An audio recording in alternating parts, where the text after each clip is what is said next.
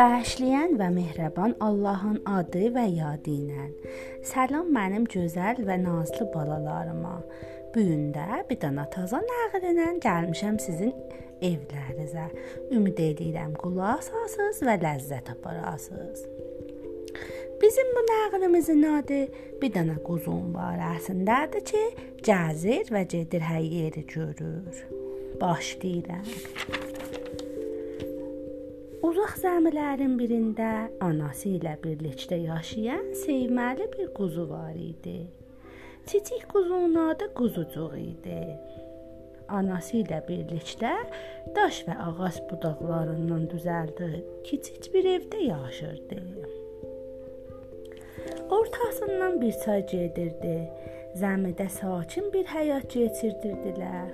Çayın suyu təmiz və dadlı idi yaşıl təpələrdən axıb böyük dənizə tökülürdü.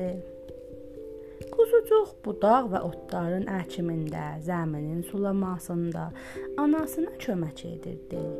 İşləri bitəndə aralarında qaçmaq müsabiqəsi düzəldirdilər.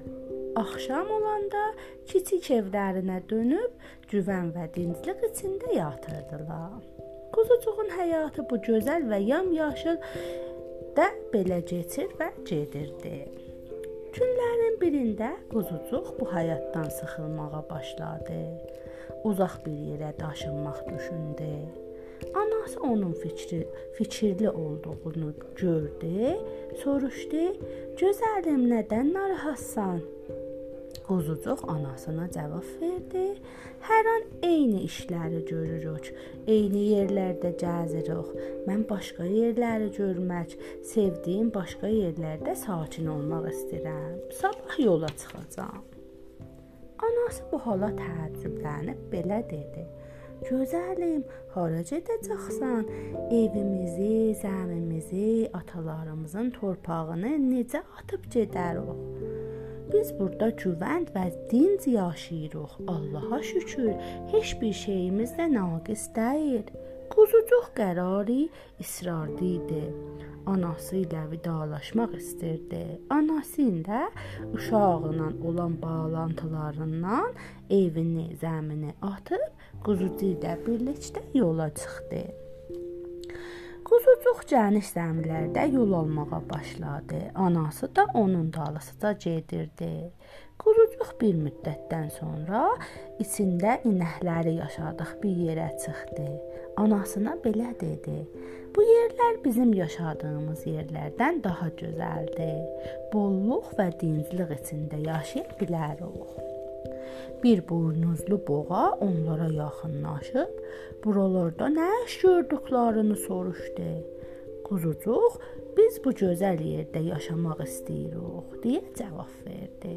Boğa qəzəbli bir ad, adı ilə belə cavab verdi: Biz özgələri bizim yaşamaq, bizimlə yaşamasınları qoymarıq. Biz kimi inək olması olmasız sizə yer vermərik. Tez olun burdan gedin. Quzucuq anası, quzucuqla anası gözəl bir yer tapmaq üçün inəklərin yerindən ayrıldılar. Quzucuqla anası uzun müddət yol getdilər, az getdilər, üz getdilər, dərə təpədən düz getdilər. Sonunda gəlib sıx ağaclı, bol su qaynaqlı və təmiz havası tapılan bir meşəyə çatdılar.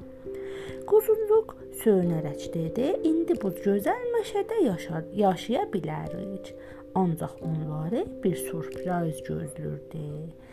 Əcələ ilə ağır-ağır yerindən böyük cüssəli bir ayı qabaqlarına çıxdı onlara səlam vermək belə dedi.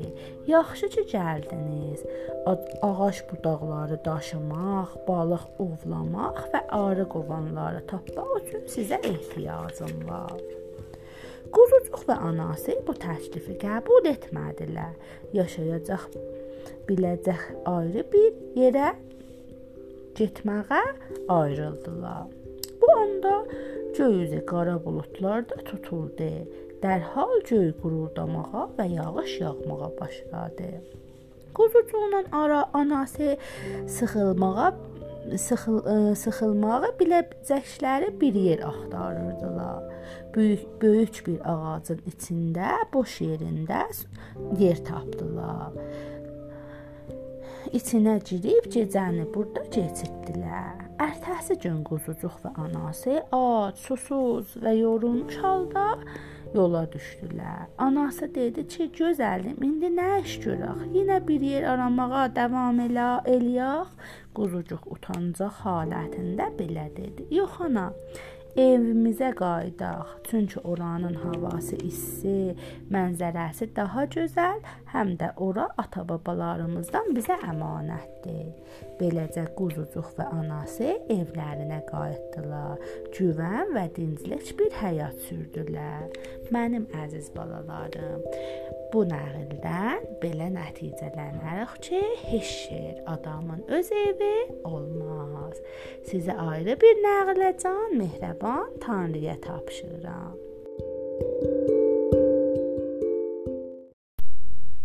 Salam mənim gözəl və nazlı balalarıma. Bu gün də bir taza nəğlə ilə gəlmişəm sizin yanınıza. Bu nəğlənin adı Gülməli pələncidir. Bu nəqlin yazarı Kəmal Seyid və rəsmləyən Həkimə Şərif xanımdır. Bu nəql bir dənə dovşan barəsindədir ki, özün pələng adlandırır. Birlikdə gedək bahəm qulaq asaq. Meşənin kənarlarında kiçik bir evdə anası ilə birlikdə yaşayan balaca bir dovşan var idi. Ana vəhşi heyvanların meşə heyvanlarının balaca uşaqlarına zərər verməsindən əndişələnirdi. Bundan dolayı evdən eşiyə çıxmasına izin vermirdi. Uşaqlığının ilk günlərindən balaca dovşan evdə qalmağından məmnun idi. Anası da bütün ehtiyaclarını təmin edirdi. Ancaq Balaca dovşan biraz boya başa çatandan sonra eşiyə çıxıb meşədə dolanmaq istədi. Bu istəyini anasına bildirdi. Anası icazə vermədi. Ancaq balaca dovşan bu istəyinə israrlı idi. Ana balaca dovşanın eşiyə çıxmasına bir şərtə icazə verdi. Balaca dovşan həyəcan və sevinc içərisində Nədir o şərt deyə soruşdu. Ana dedi ki, eşikdə biri ilə rastlaşanda ondan kim olmasını soruşsan, sən ona mən pələng deyəcəksən. Balaca dovşan dedi: "Anam, bu gözəl fikir. Bu işi görəcəm." Anası balaca dovşana evə tez qayıtmasına bildirdi. Balaca dovşan sevinərək çölə çıxdı. Meşədə sevinclə dolanmağa başladı. Balaca dovşan meşənin hər tərəfinə maşı ilə gəzirdi. Bu anda quşları, kəpənəkləri, rəngarəng çiçəkləri seyr edirdi. Balaca dovşan gəzmək zamanından daşın üstündə oynayan bir dəstə tülküyə rast gəldi. Tülkülərin başçısı dovşanın qorxmadan onlara yaxınlaşdığını gördü. Ondan kim olduğunu soruşdu. Balaca dovşan özündən əmin bir şəkildə dedi: "Mən pələngəm." Tülkülərin başçısı Çiçik dovşanın bu sözlərindən qorxub geri çəkildi. Öz-özünə dedi: "Bu gerçək pələng ola bilər. Belə olsaydı, qorxmadan bizə yaxınlaşmazdı." dedi dərhal yoldaşlarını başa salıb pələncə yaxınlaşmadan qaçmalarını bildirdi. Bu sürədə bu sözə görə tülkülər uzaqlaşdılar, qaçdılar. Beləcə balaca dovşan xətəri atlatmış oldu. Balaca dovşan bu xətərli macəradan sonra yoluna davam etdi. Sevinc içərisində bol otları yeyirdi, bulaqlardan su içirdi. Sonra yolunda bir dəstə kanquruya rastladı. Dovşan qalxmadan kanqurulara yaxınlaşmağa başladı. Onu görən böyük kanquru ondan kim olduğunu soruşdu. Balaca dovşan yenə özündən əmin bir şəkildə mən pələncəm deyə cavab verdi. Kanguru pələng adını eşitdiyindən yaxınlaşmadan qorxub qaçdı. Çünki kanguru pələngdən çox qorxan bir heyvandır. Balaca dovşan bu xətəri də atlatmışdı. Rahat bir nəfəs aldı. Orda olan bulaqlardan su içib dincəlməyə başladı. Bir az sonra yola davam etdi. Yolda uzun buynuzlu bir qoç müşahidə eləyən qoyun sürəsinə qar qarşılaşdı. Qoç balaca dovşana kim olduğunu soruşdu. Dovşan heç çəkinmədən mən pələncəm cavabını verdi. Qoç dovşanın dedikini eşidəncə qorxdu. Yoldaşlarına bu bir pələngdir, sizi tutmadan qaçın deyə səsləndi. Sonra dalısına baxmadan qaçmağa başladı. Balaca dovşan yorulduğunu hiss elədi. Sonra evinə dönməsi qərara gəldi. Evə dönmək yolunda böyük bir pələngə rast gəldi. Dovşan qorxmadan pələngin qabağına çıxıb pələng bu işə təəccüb elədi. Arxasından "Hey, Sən kimsən deyə səsləndi. Kiçik dovşan mən pələngəm dedi. Pələng gülərək belə dedi. Bəs mən kiməm? Məni tanırmısan? Məni tanırsan? Balaca dovşan yox. Meşədə heç kimi tanımıram cavabını verdi. Pələng təəccüb eləmişdi. Balaca dovşana səni pələng olma olmağa kim öyrədib deyə soruşdu. Kiçik dovşan anam deyə cavab verdi. Pələng başını və quyruğunu sallayaraq belə dedi: "Gəl birlikdə anavın yanına gedək." Dovşan qabaqda, pələng də onun dalısıcan evin yolunu tutdular. Ana dovşan uşağının qayıtmasını gözlürdü. Pələngi balaca dovşanın dalısıcan görəndə çox qorxdu. Bir az sonra balaca dovşan pələngi anasına bir-birinə tanıtdı. Pələng ana dovşana belə dedi: "Nədən uşağa öyrətmisən özünü pələng tanıtdırsın?" Ana dovşan ağlayaraq belə dedi: Balaca quzu tək başına gəzmək istədi. Mən də onun üçün çox əndişəli idim.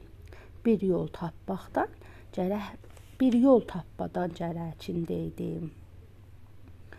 Kim olduğunu soruşanda özünü pələng tanıtdırsın, söylədi. Bilirdim ki, bütün heyvanlar səndən qorxar və sənin qabağına çıxmaz. Pələng gülümsəyərək belə dedi: Biz kiçik dovşanlar bundan sonra yoldaş olacağıq. Uşaqlar da kimsənin zərər verməsinə izin verməyəcəyik. Ana dovşan pələngin bu sözünə çox sevindi, ona təşəkkür elədi, balasını qucaqlayıb mahnılar söyləməyə başladı. Mənim balalarım, bu nağıl bitdi və biz gördük ki, həmişə mehrəban ana, analar balalarına maraqlıdırlar. Pəs gələk olan sözlərinə qulaq asaq və həmişə onları sevək. Allah sizə mehrəban Tanrıya tapşırıram.